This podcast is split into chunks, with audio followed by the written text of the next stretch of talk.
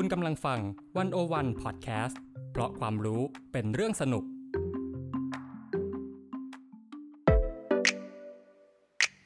101 In Focus เจาะไฮไลท์เด่น เศรษฐกิจสังคมการเมืองทั้งไทยและเทศ โดยกองบรรณาธิการ The101.world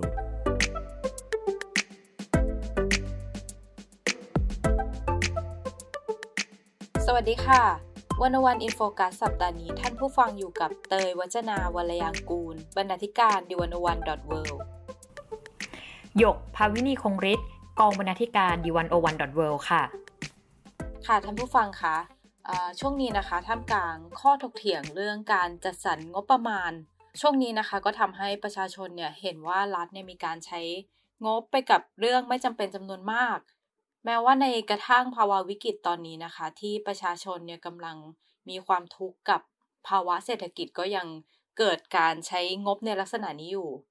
แต่ว่ามันมีงบประมาณส่วนหนึ่งที่มีการพูดถึงน้อยมาก ก็คืองบสำหรับเด็กเล็กค่ะ โดยเฉพาะในภาวะที่พ่อแม่จำนวนมากเนี่ยต้องตกงาน บางคนก็ต้องป่วยไข้หรือว่าบางคนเนี่ยเสียชีวิตจากโรคระบาด ซึ่งทั้งหมดเนี่ยมันก็ส่งผลต่อการเลี้ยงดูลูกเล็กอย่างแน่นอนนะคะ ปัจจุบันเนี่ยรัฐไทยก็มีโครงการเงินอุดหนุนเด็กเล็ก อายุ 0-6 ปี โดยมีการให้เงินเดือนละ 600 บาท แต่ว่าเขาเนี่ยจะให้เฉพาะครัวเรือนที่สมาชิกมีรายได้น้อยกว่า 1 0 0 0 0แบาทต่อคนต่อปีนะคะ แล้วเงินที่รัฐใช้ลงทุนในส่วนโครงการเนี่ยก็คือหนึ่งหมื่นหกพันหกร้อยห้าสิบเก้าล้านบาทต่อปี คือถ้าเทียบเป็นเปอร์เซ็นต์เนี่ยมันก็เป็นแค่ศูนย์จุดห้าเปอร์เซ็นต์ ของงบประมาณไทยเท่านั้นค่ะ ที่ผ่านมานะคะแม้ว่า จะมีเด็กยากจนที่ได้รับประโยชน์จากสวัสดิการเงินอุดหนุนเด็กเล็กเนี่ยถึง 1.9 ล้านคน แต่ว่ามีเด็กยากจนกว่า 30%ที่ตกหล่นจากการได้รับเงินอุดหนุน เพียงเพราะว่าเขาไม่สามารถข้ามผ่านกระบวนการพิสูจน์ความจนไปได้ค่ะวันวันอินโฟกัสสัปดาห์นี้ก็เลยจะชวนคุยกันเรื่อง สวัสดิการเงินอุดหนุนเด็กเล็กทั่วหน้า ผ่านผลงานในสปอตไลท์ หยอดกระปุกอนาคตด้วยสวัสดิการเงินอุดหนุนเด็กเล็กทั่วหน้า ซึ่งเป็นผลงานจากความร่วมมือระหว่างวันอวันแล้วก็สำนักงงานกองทุนสนับสนุนการสร้างเสริมสุขภาพหรือว่าสสสนะคะ ซึ่งเราเผยแพร่ไปในช่วงเดือนที่ผ่านมาค่ะ โดยในวันนี้นะคะผลงานที่เราจะหยิบมาพูดคุยจากสปอตไลน์นี้มี 2 ชิ้นค่ะ ชิ้นแรกนะคะเป็นบทสัมภาษณ์ คุณสมชัยจิสุชนค่ะชื่อ การมีเด็กยากจนตกหล่นแม้เพียงคนเดียว เป็นเรื่องที่ยอมรับไม่ได้สมชายจิสุชน ซึ่งสัมภาษณ์โดยคุณสมคิดพุทธศรีนะคะ แล้วก็อีกเรื่องหนึ่งนะคะ เป็นสารคดีค่ะ ชื่อว่าก่อนเติบใหญ่ไม่จำเป็นต้องร่วงหล่น มอบเงินอุดหนุนทั่วหน้า มอบโลกที่ดีกว่าแก่เด็ก โดยอ้ายนะคะ ภาวันธนาเลิศสมบูรณ์โดยวันนี้ยกภาวินีก็จะมาเล่าให้เราฟังถึงผลงานที่เกี่ยวข้องนะคะ รวมถึงเรื่องสวัสดิการเงินอุดหนุนเด็กเล็กทั่วหน้าด้วยค่ะ ค่ะยกคะถ้าถามถึงที่มาที่ไปเรื่องสวัสดิการเงินอุดหนุนเด็กเล็กเนี่ยมันคืออะไรแล้วก็มันสำคัญยังไงบ้างคะค่ะก็เมื่อกี้พี่เตยก็ได้เกริ่นไปนิดนึงแล้วเนาะว่าประวัติของมันเป็นยังไงแต่ยกขอลงรายละเอียดกับเรื่องนี้อีกทีหนึ่งสวัสดิการเงินอุดหนุนเด็กเล็กเนี่ยคือการจัดสวัสดิการในรูปแบบเงินสดที่รัฐ มอบเงินช่วยเหลือการเลี้ยงดูบุตร ตั้งแต่อายุ0ถึง6ปีให้กับประชาชนค่ะพี่เตย โดยผู้ปกครองที่จะได้รับเงินนี้เนี่ยจะต้องอยู่ในหลักเกณฑ์ที่ผู้ปกครองมีรายได้เฉลี่ยไม่เกิน 1 0 0 0 0แบาทต่อคนต่อปี หรืออยู่ในกลุ่มครอบครัวยากจน และจะต้องผ่านกระบวนการคัดกรองเพื่อดูว่ามีคุณสมบัติ ตรงกับเงื่อนไขหรือไม่ ถ้ามีคุณสมบัติครบเนี่ย ก็จะได้รับเงินช่วยเหลือการเลี้ยงดูบุตร 600 บาทจากรัฐทุกเดือน เป็นเวลา 6 ปีค่ะคะ ส่วนเป้าหมายหลักๆ ของสวัสดิการเงินอุดหนุนเด็กเล็กเนี่ยก็เพื่อช่วยเหลือเด็กเล็กในครอบครัวยากจน ให้มีคุณภาพชีวิตที่เหมาะสมตามวัยของพวกเขาค่ะ เช่น ผู้ปกครองหลายคนก็นำเอาเงินนี้เนี่ยไปซื้อนมผงให้ลูกอาหารการกินต่างๆ หรือว่าบางคนก็ใช้เป็นค่าแพมเพิร์สของเด็กๆ เพราะว่าก็รู้ใช่ไหมคะวัยนี้เนี่ยก็จะมีของอะไรแบบนี้ที่แบบต้องใช้เยอะมาก ซึ่งเรื่องนี้ก็มีหลักฐานมายืนยันด้วยนะคะพี่เตยว่าสวัสดิการเงินอุดหนุนเด็กเล็กเนี่ยสามารถช่วยยกระดับคุณภาพชีวิตของเด็กเล็ก ยากจนได้จริง ๆ จากการประเมินผลกระทบ โครงการเงินอุดหนุนเพื่อการเลี้ยงดูเด็กแรกเกิด ที่จัดทำโดยดร สมชัยจิสุชนค่ะ ผู้อำนวยการวิจัยด้านการพัฒนาอย่างทั่วถึง สถาบันวิจัยเพื่อการพัฒนาประเทศไทยหรือ TDRI และยูนิเซฟเนี่ยก็พบว่านโยบายนี้ช่วยเหลือเด็กเล็ก 4 อย่างด้วยกันค่ะพี่เตย อย่างแรกนะคะก็คือช่วยให้เด็กเล็กเนี่ยมีภาวะโภชนาการที่ดีขึ้น เด็กได้กินอิ่ม แล้วก็ไม่ขาดสารอาหารค่ะ อย่างที่สองเนี่ยก็ช่วยให้แม่และเด็กเนี่ยได้เข้าถึงการไปหาหมอมากขึ้น โดยเฉพาะการไปตรวจหลังคลอดใช่ไหมคะ ก็ส่งผลให้แม่และเด็กเนี่ยมีสุขภาพที่แข็งแรง เพราะว่าสามารถเข้าถึงบริการสุขภาพได้ จากการเอาเงินนี้เนี่ยไปใช้ในการค่าเดินทางต่างๆ อย่างที่3นะคะ แม่จากครอบครัวที่ได้เงินอุดหนุนนี้ไปเนี่ยก็มีแนวโน้มที่จะให้นมลูกจากเต้ามากขึ้น มากกว่าครอบครัวที่ไม่ได้เงินอุดหนุน สาเหตุเป็นเพราะว่าคุณแม่เนี่ยมองว่าเงินอุดหนุนรายเดือนที่ได้รับในแต่ละเดือน สามารถทดแทนรายได้ของตัวเองได้ในระดับหนึ่งทำให้คุณแม่ไม่จำเป็นต้องรีบกลับไปทำงานขนาดนั้น มีเวลาเพียงพอในการให้นมลูก รวมถึงเลี้ยงดูลูกได้อีกระยะหนึ่งค่ะ ก่อนที่จะกลับไปทำงาน อย่างที่4เนี่ยการที่เงินอุดหนุนจ่ายไปที่แม่โดยตรง ก็ทำให้แม่เนี่ยมีสถานะและอำนาจในการตัดสินใจในครอบครัวที่สูงขึ้นด้วยค่ะ รวมไปถึงได้รับความเคารพจากคนในครอบครัวมากขึ้นด้วย เรียกได้ว่าก็ช่วยเพิ่มศักดิ์ศรีแล้วก็การตัดสินใจให้กับคนเป็นแม่มากขึ้น และนอกจากประโยชน์ที่ว่าไปแล้วนะคะพี่เตย ดรสมชัยเนี่ยก็ได้กล่าวเพิ่มเติมอีกว่า ถ้ามองในภาพใหญ่เนี่ยสังคมไทยตอนนี้โอ้โห เรียกได้ว่าเปลี่ยนไปแบบมหาศาลเหมือนกันค่ะ เด็กไทยเนี่ยเกิดน้อยลงแบบเยอะมากๆ โครงสร้างครอบครัวไทยเนี่ยก็เปลี่ยนไปจากเดิมเราเป็นครอบครัวใหญ่และเป็นครอบครัวขยายใช่ไหมคะปู่ย่าตายายก็อาจจะแบบมาช่วยเลี้ยงลูกเลี้ยงหลาน แต่ว่าตอนนี้เนี่ย เรามีครอบครัวเดี่ยวกันมากขึ้น และขนาดครอบครัวเนี่ยก็เล็กลงมากๆ ข้อมูลสถิติค่ะ ชี้ชัดเลยว่าครัวเรือนไทยปัจจุบันเนี่ยมีสมาชิกโดยเฉลี่ยในแต่ละครอบครัวเนี่ยแค่ 3 คนกว่าๆเท่านั้นเอง เราก็พอจะอนุมานได้ว่ามีแค่พ่อแม่ลูกใช่ไหมคะ และดรสมชัยเนี่ยก็พูดอีกว่าครอบครัวขนาดเล็กเนี่ยถือว่ามีความเสี่ยงมากถ้าเทียบกับครอบครัวขนาดใหญ่ และถ้าปล่อยให้ครอบครัว เป็นคนดูแลเด็กเล็กเพียงอย่างเดียวเนี่ยความเสี่ยงของสังคมก็จะสูงมากขึ้น ดังนั้นเนี่ยจึงมีความจำเป็นอย่างมากที่รัฐ ต้องเข้ามาดูแลเด็กมากขึ้น ยิ่งประเทศไทยกำลังก้าวเข้าสู่สังคม ผู้สูงวัยแล้วด้วยเนี่ย แถมยังเป็นอัตราที่เร็วมากๆด้วยนะคะ เรื่องนี้เนี่ยสมควรมากที่จะต้องผลักให้เป็นวาระสำคัญของประเทศค่ะพี่เตย ค่ะฟังดูแล้วโครงการมันก็ทำได้ดีประมาณหนึ่งแล้วเนอะแล้ว แต่ว่าที่เราจะคุยกันเนี่ยคือเป็นเรื่องการทำให้มันทั่วหน้ามากขึ้นใช่ไหมใช่ค่ะ มันเป็นยังไงนะคะ มันเรื่องเหตุผลที่มันยัง ไม่เพียงพอค่ะ อืม คือตอนนี้เนี่ยค่ะ ต้องเข้าใจก่อนว่าสรุปง่ายๆว่าเงินอุดหนุนเนี่ยให้แต่ว่าให้เฉพาะกับกลุ่มครอบครัวยากจนใช่ไหมคะคะไม่ได้ให้กับเด็กเล็กทุกคน มันก็มีคำถามเหมือนที่พี่เตยถามเลยค่ะว่าเฮ้ยในเมื่อให้แบบตรงจุดหรือว่าให้เฉพาะคนยากจนอะก็ดีอยู่แล้วถูกไหมคะคะและทำไมจะต้องเปลี่ยนเป็นทั่วหน้า ซึ่งไอการเปลี่ยนเป็นทั่วหน้าเนี่ย แปลว่าให้ทุกคน ไม่ว่าจะยาก จนหรือว่าจะรวยทุกคนเด็กเล็กทุกคนที่อายุศูนย์ถึงหกปีเนี่ยจะได้รับหมดใช่ไหมคะคะถ้าให้ขนาดนี้เนี่ยงบประมาณแน่นอนว่าก็ต้องเพิ่มขึ้นด้วย หลายคนก็เลยแบบ เฮ้ย แล้วถ้าอย่างนั้นเราให้แบบให้แบบตรงจุดดีกว่าไหม หรือให้เฉพาะคนจนมันมันน่าจะเวิร์กกว่าหรือเปล่า ใช่ไหมคะ ใช่ค่ะ จะได้ช่วยเหลือคนยากจนใช่ไหมคนที่เขาขาดจริง ๆ เพราะเงินมันก็อาจจะไม่ได้เยอะมาก ใช่ค่ะพี่เตย เรื่องนี้เนี่ยดรสมชัยก็ให้คำตอบไว้อย่างน่าสนใจนะคะ โดยจากการทำงานวิจัยชุดใหญ่ที่ที่ได้กล่าวไปข้างต้นนะคะ เรื่องการสำรวจผลกระทบของนโยบายสวัสดิการเงินอุดหนุนเด็กเล็กเนี่ยก็พบว่า ปัญหาใหญ่ของนโยบายเรื่องนี้เนี่ยคือมีเด็กยากจนที่ตกหล่นไปจากโครงการเยอะมาก ซึ่งไอการตกหล่นนี่แหละค่ะ ถือเป็นเหตุผลหลักเลย ว่าทำไมเราเนี่ยจำเป็นต้องหันมาสนับสนุนการให้เงินแบบทั่วหน้าหรือให้เด็กทุกคนแทน โดยจากการศึกษาเนี่ยพบว่านโยบายเงินอุดหนุนเด็กเล็กของไทย ในช่วงปี 2560 ถึง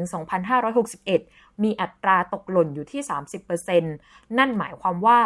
ในกลุ่มเป้าหมายเด็กยากจนทั้ง 100 คนใช่ไหมคะ จะมีเด็กยากจนถึง 30 คนที่ไม่ได้รับเงินอุดหนุนนี้ ซึ่งสำหรับเรื่องนี้เนี่ย ดร สมชัยย้ำเลยค่ะว่า เป็นเรื่องที่ยากจะยอมรับได้ เพราะในแต่ละปีเนี่ย มีเด็กเกิดมาในครอบครัวยากจนเยอะนะคะ และเด็กครอบครัวยากจนทุกรุ่นเนี่ยจะต้องมีเด็กถึง 30 คนที่ตกหล่นไปอะค่ะพี่เตย นี่เป็นความเสียหายแบบที่มหาศาลมาก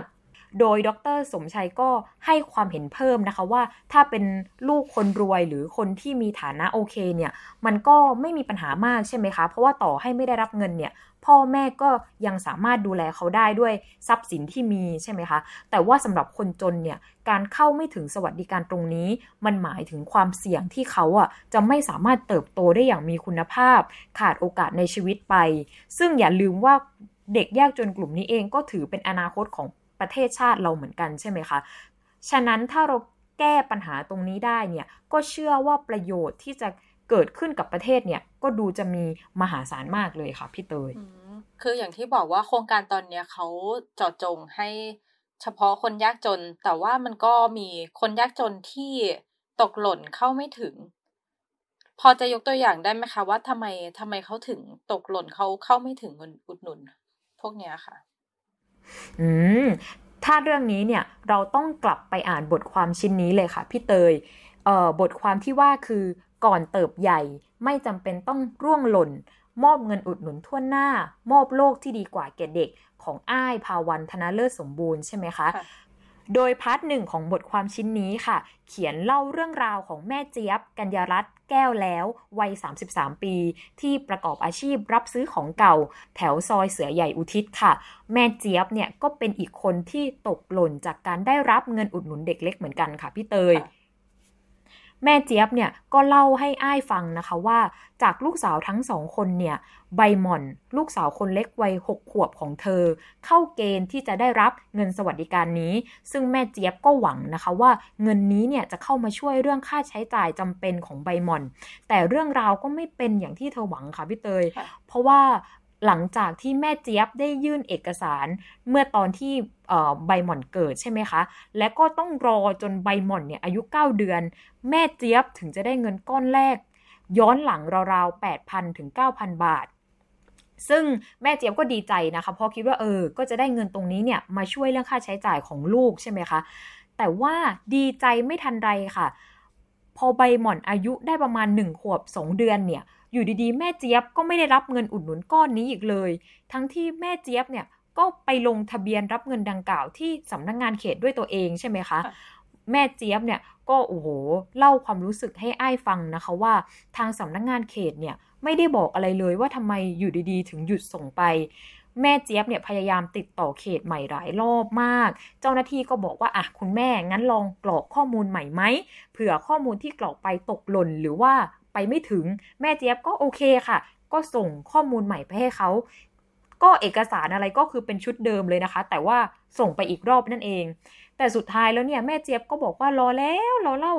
ข่าวก็เงียบหายไปทางสำนักงงานเขตก็เงียบ แล้วก็ไม่ได้มีการติดต่ออะไรกลับมาใช่ไหมคะ แต่ว่าแม่เจี๊ยบก็ไม่ยอมแพ้ค่ะ เพราะว่าเงินจำนวน 600เนี่ยสำหรับบางคนมันอาจจะดูไม่เยอะใช่ไหมคะ แต่สำหรับหลายคนมันก็เป็นเงินที่ โอ้ที่สามารถช่วยได้ในหลาย ๆ เรื่องเหมือนกัน แม่เจี๊ยบเนี่ยก็เลยตามเรื่องนี้อยู่ประมาณ 2-3 รอบค่ะ ทั้งโทร ทั้งสอบถาม ทั้งไปหาเจ้าหน้าที่ก็บอกให้รอ จนแม่เจี๊ยบก็พูดติดตลกนะคะ ว่าตอนนี้ใบหม่อนเนี่ยจะอายุหกขวบแล้ว เงินที่ว่าเนี่ยยังไม่ได้รับเลยค่ะพี่เตยค่ะ ฟังดูมันขั้นตอนมันยากลำบากมากเลยนะ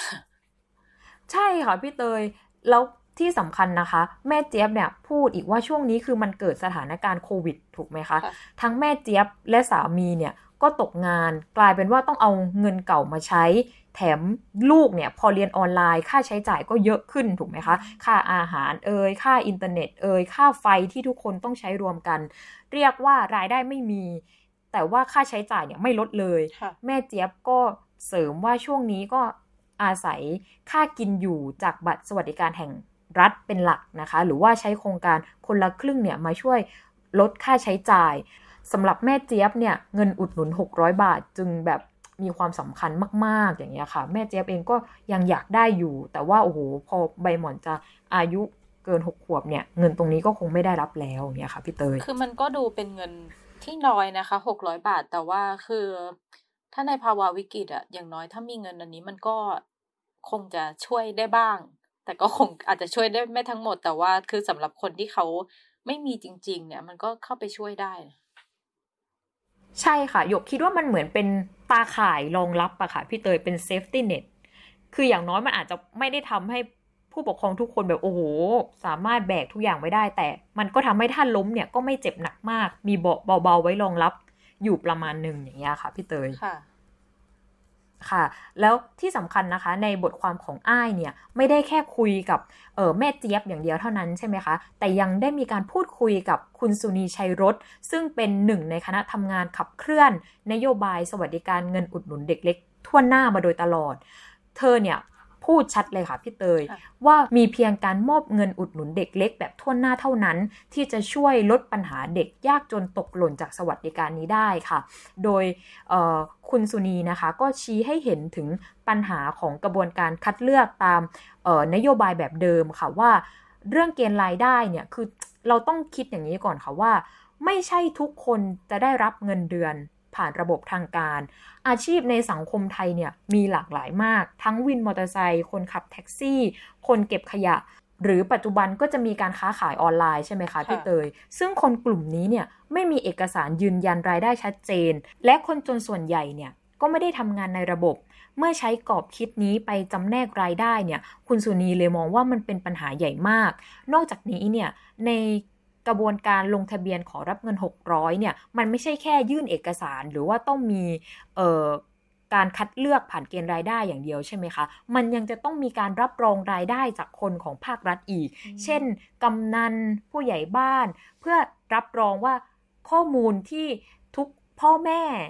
บอกไปเนี่ยเป็นความจริง ซึ่งพอเรามาดูในในภาพ ความเป็นจริงอะค่ะพี่เตยการจะไปขอให้ใครเซ็นรับรองอย่างเงี้ย มันไม่ใช่เรื่องง่ายนะคะ ถ้าไม่รู้จักกันอย่างเงี้ยค่ะ เออมันมันก็ยากที่อยู่ดีๆเราจะกล้าเซ็นรับรอง ให้กับคนที่เราไม่รู้จักว่าใช่ว่าว่าเขามีรายได้ตามนี้จริง ๆ แถมปัจจุบันคือพ่อแม่หลายคนก็ไม่ได้ทำงานใน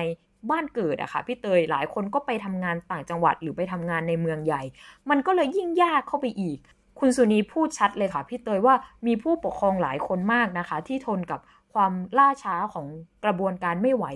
ก็เลยตัดสินใจว่าโอเค ไม่เอาและเงินก้อนนี้ยอมไปหาเงินเฉพาะหน้าดีกว่า แบบมันน่าจะหาได้ง่ายกว่า ที่จะต้องเดินทางมาลงทะเบียนที่สำนักงานเขต หรือว่าไปพิสูจน์ความจนเพื่อให้คนจากภาครัฐยอมรับอย่างเงี้ยค่ะพี่เตย คือถ้าพูดง่าย ๆ ก็คือบอกว่าเสียเวลาทำมาหากินนะอืมชัดเจนใช่ค่ะพี่เตย ตรงตามที่พี่เตยพูดเลย ฉะนั้นเนี่ยคุณสุนีก็บอกนะคะว่าหากเราเปลี่ยนใช่ไหมคะ จากสวัสดิการเงินอุดหนุนแบบที่เราให้ปัจจุบันที่แบบเฉพาะเจาะจงเนี่ยให้กลายเป็นแบบทั่วหน้า กระบวนการยุ่งยากเหล่านี้ค่ะ ก็จะหายไป เพราะว่าเราก็จะสามารถใช้ข้อมูลการแจ้งเกิดจากโรงพยาบาลในพื้นที่ได้เลยทำให้ตรวจสอบได้ง่ายขึ้นดำเนินการได้รวดเร็ว ประหยัดต้นทุน ผลพลอยได้อีกอย่างหนึ่งก็คือว่าภาระงานของเจ้าหน้าที่ด่านหน้า ซึ่งคอยมารับลงทะเบียนเนี่ยก็จะหายไปด้วยเลย เพราะว่าทุกอย่างมันแบบมีอยู่ในระบบตั้งแต่แรกแล้ว แถมคุณสุนียังมองไกลไปถึงการสร้างฐานข้อมูลของเด็กด้วยนะคะว่า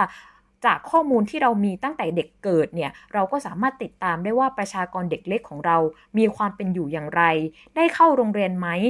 เรียกว่ายิงปืนนัดเดียวเนี่ยก็ได้นกหลายตัวเลย ค่ะ คือจากที่เห็นนะคะ มันก็เป็นเรื่องแปลกประหลาดของรัฐไทยที่ว่าไม่ว่าจะทำอะไรให้ให้อะไรเนี่ย ทุกอย่างต้องไปลงทะเบียนใหม่หมดเลย เหมือนว่า เหมือนว่าเขาไม่เคยรู้ว่าเรามีตัวตนอยู่ในประเทศเนี้ยค่ะ ใช่ค่ะพี่เตยแล้วเราก็มีระบบบัตรประชาชนฝังชิปด้วยนะคะ ที่ต้องไปถ่ายเอกสารซึ่งแบบ เออ ก็น่าสนใจว่าทำไมเราถึงจะต้องลงทะเบียนกันใหม่ๆทุกรอบอย่างเงี้ยใช่ไหมคะพี่เตย ใช่ค่ะ แล้วถ้าถ้ามองว่าที่จริงอะฟังดูแล้วเงินอุดหนุนเด็กเล็กอะคือถ้ามันทั่วหน้ามันจะดีกว่า เพราะว่ามันสามารถครอบคลุมเด็กไม่ให้มันตกหล่นได้ แต่ว่าปัญหาใหญ่ที่ทำให้เรื่องเนี้ยมันยังผลักดันไปไปไม่เกิดขึ้นมันคืออะไรคะปัญหาหลักๆ ค่ะพี่เตยติดขัดอยู่ที่เรื่องเดียวเลยคือ เรื่องงบประมาณค่ะ อ่าคือต้องเล่าอย่างนี้นิดนึงค่ะพี่เตยว่า โครงการเงินอุดหนุนเด็กแรกเกิดเนี่ย เริ่มจริง ๆ แล้วเมื่อปี 2558 ค่ะ โดยคณะรัฐมนตรีเนี่ยก็มีมติกันจริง ๆ ประมาณช่วงเดือนเมษายน และเริ่มดำเนินการในเดือนตุลาคมปีเดียวกันค่ะ ซึ่งเรื่องนี้เนี่ยโอ้โห ตอนแรกต่างประเทศคืออึ้งมากเลยนะคะ เพราะว่า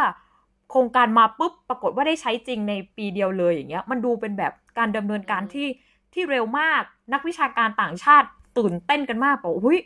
ไม่เคยเห็นประเทศไหนที่คิดนโยบายด้านเด็ก แล้วก็แบบ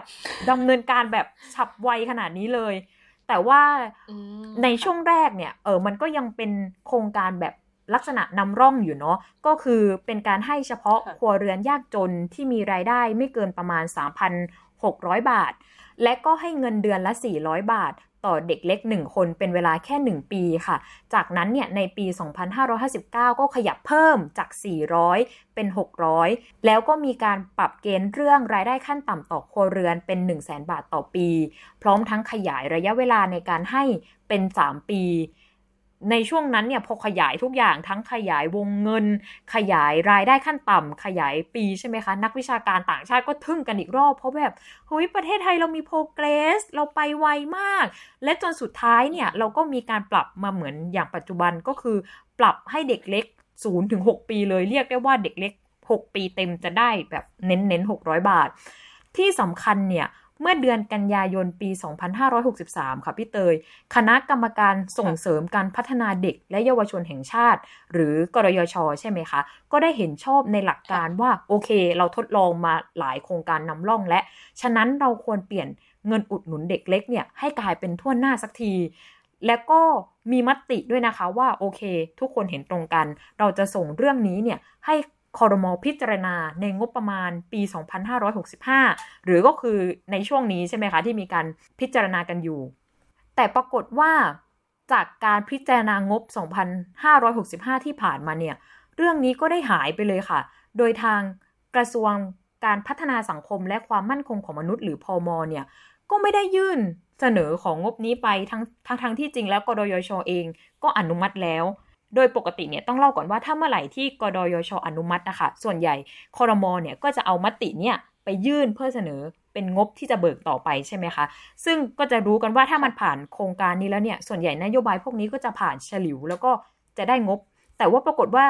พอเป็นปีนี้เนี่ยงบสำหรับการเปลี่ยนเงินอุดหนุนเด็กเล็กเป็นทั่วหน้าเนี่ยกลับหายไปแล้วก็ไม่ได้ยื่น โดยทางรัฐบาลก็อ้างว่าที่เปลี่ยนไม่ได้เนี่ยเป็นเพราะว่าช่วงนี้เราเจอสถานการณ์โควิดใช่ไหมคะทำให้เราเนี่ยมีงบประมาณที่ไม่มากพอ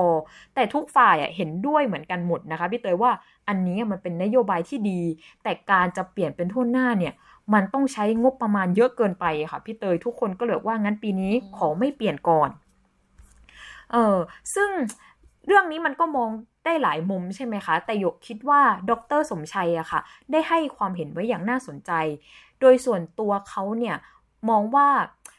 เรื่องงบประมาณเนี่ยเวลาพูดอย่างนี้เนี่ยมันมีแน่นอน แต่อยู่ที่ว่าประเทศของเราอะกำลังให้ความสำคัญกับอะไร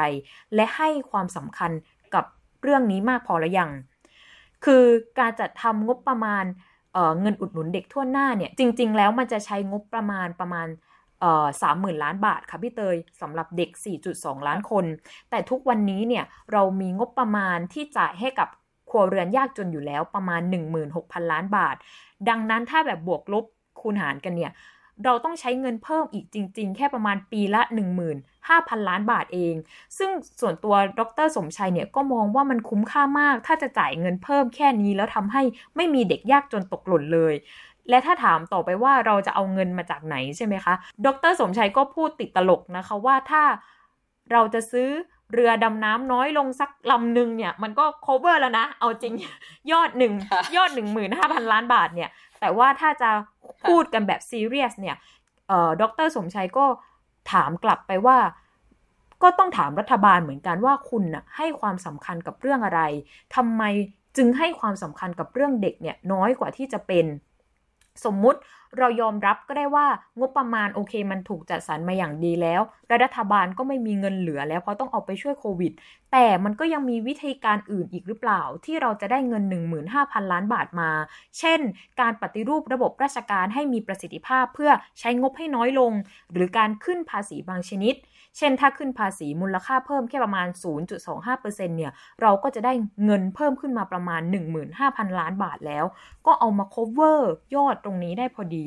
สุดท้ายแล้วเนี่ยมันก็อยู่ที่วิธีการคิดและการให้ความสำคัญอะไรคะพี่เตยว่ารัฐไทยเนี่ยให้ความสำคัญกับเรื่องเด็กเล็กมากแค่ไหนใช่ค่ะ เวลาเขาบอกว่ามีมีงบไม่พอเนี่ย แล้วเราก็ไปเห็นเรื่องวิธีการจัดสรรงบเนอะแล้วก็คือประชาชนก็เห็นว่าบางเรื่องอะทำไมคือวิกฤตขนาดเนี้ยยังเอางบไปใช้กับเรื่องส่วนนั้น หรือว่าอย่างเรื่องอะอาหารค่าอาหารสสสวหรือว่าเรื่องซื้อซื้อเฟอร์นิเจอร์ให้ทูตในต่างประเทศ ซื้อรถประจำตำแหน่งที่หลายอย่างมันดูแบบโอ้โห แบบหรูหราฟู่ฟ้ามากเลยอะ แต่ว่าพอเป็นเรื่องเงินอุดหนุนเด็กอะเดือนละหกร้อยบาทบอกว่าแบบให้ไม่ได้ ซึ่งซึ่ง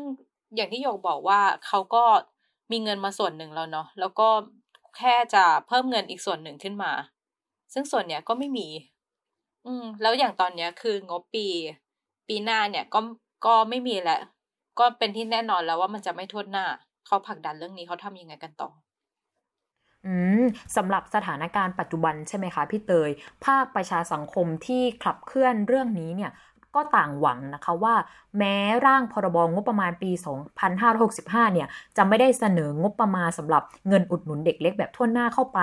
แต่มันก็ยังมีอีกหนึ่งวิธีการเพิ่มงบค่ะพี่เตยที่สามารถทำได้เลย คือการที่นายกรัฐมนตรีเนี่ยตัดสินใจใช้งบกลาง เพื่อเปลี่ยนเงินอุดหนุนที่มีอยู่ ให้กลายเป็นแบบทั่วหน้า ซึ่งทำได้ทันทีเลยค่ะ หลังร่างพรบงบประมาณปี 2565 ผ่านวาระ3เพราะก็อย่างที่หยกได้เล่าไปนะคะในสถานการณ์โควิด -19 เนี่ยต้องยอมรับว่าครอบครัวที่มีเด็กเล็กเนี่ยถือเป็นอีกหนึ่งกลุ่มที่โอ้เจ็บหนัก และก็ยังไม่ได้รับการเยียวยาแบบเป็นรูปธรรมสำหรับเขาจริง ๆ เลยอะ่ะไหนจะแบบสถานการณ์ที่ศูนย์เด็กเล็กช่วงนี้ก็ต้องปิดลงชั่วคราวอีก เรื่องนี้มันส่งผลเยอะนะคะพี่เตย สถิติหลายที่พูดตรงกันว่าเด็กเล็กจำนวนมากเนี่ยขาดสารอาหารและการเรียนรู้ เพราะว่าต้องอยู่แต่ในบ้านเป็นเวลาหลายเดือนค่ะ ฉะนั้นหลายภาคส่วนจึงเห็นตรงกันว่าเฮ้ยจริง ๆ แล้วช่วงเวลานี้เนี่ยเป็นช่วงเวลาที่เหมาะสมที่สุดแล้วที่เราจะทำการปรับสวัสดิการเงินอุดหนุนเด็กเล็กเนี่ยให้กลายเป็นทั่วหน้า แต่ยังไงก็ตามนะคะพี่เตยก็ต้องติดตามกันต่อไปว่ารัฐบาลจะตัดสินใจยังไงกับเรื่องนี้ ค่ะวันนี้เราก็คุยกันเรื่องเงินเอ่อเงินหนุนหนุนเด็กเล็กแบบทั่วหน้านะคะ ก็ทำให้เห็นว่ามันมีความจำเป็นยังไงที่เราจะต้องจ่ายเงินหนุนหนุนเด็กให้ครอบคลุมเด็กทุกคนในสังคมนะคะ ซึ่งสำหรับผู้ที่สนใจเรื่องนี้ก็สามารถอ่านผลงานอื่น ๆ ที่เกี่ยวข้องได้นะคะ ใน เว็บไซต์วันวันนะคะ ในชุดผลงานสปอตไลท์หยอดกระปุกอนาคต ด้วยสวัสดิการเงินอุดหนุนเด็กเล็กทั่วหน้าค่ะ ค่ะและนี่ก็คือรายการวันวันอินโฟกัสคุณผู้ฟังสามารถติดตามรายการได้ทุกสัปดาห์ทางดิวันวันดอทเวค่ะ วันนี้นะคะดิฉันเตยวัจนาวรยางกูลค่ะ และหยกภาวินีคงฤทธิ์ค่ะ ค่ะ พวกเราลาไปก่อน สวัสดีค่ะ สวัสดีค่ะ